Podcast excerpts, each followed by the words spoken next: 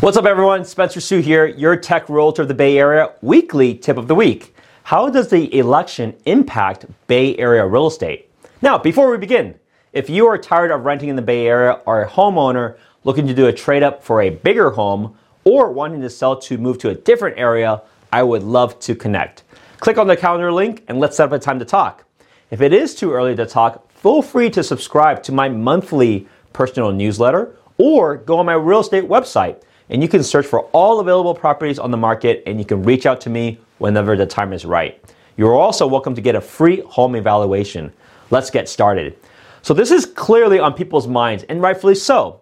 How will this election impact Bay Area real estate prices? Take a look at the last three election cycles. What are common themes here? Do prices tend to drop at this time? It appears that things typically slow down leading to an election and last through typically January. But take a closer look again. This same effect actually happens every single year and is simply called seasonality. It has very little to do with who's in the office or what is about to happen. While home prices tends to be lower than before during these months, keep in mind many sellers choose not to sell during this time and wait until the spring season to list their home.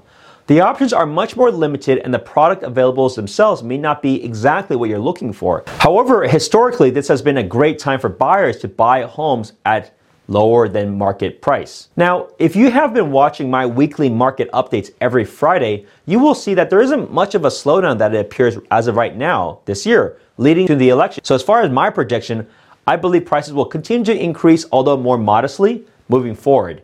And there are many reasons for this. Number one is consumer confidence is still extremely strong.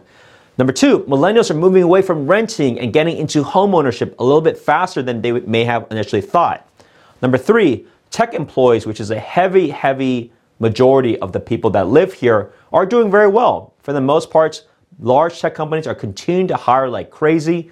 And so people's job security is still very high. Now, last but not least, interest rates continue to stay at record low figures, which makes the math just fundamentally a lot better to be on the home ownership side.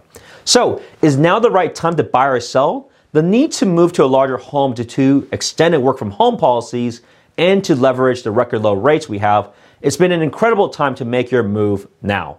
Now, be aware if the economy does get better as an aggregate, we may actually see increases in interest rates, which lowers the buying power of individuals.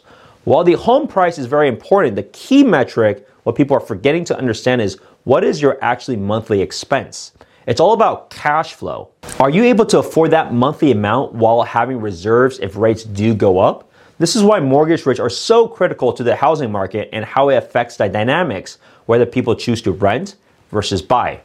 Now, if you have any questions or would like to go over your thoughts about the real estate market, let's talk. I'm never too busy to have a private conversation and share how I can help you every step of the way.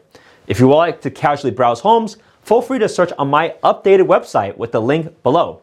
If you found this video helpful, smash that like button, share it with your friends, hit subscribe, and click on the little bell. You'll be notified every time I get to release a new video.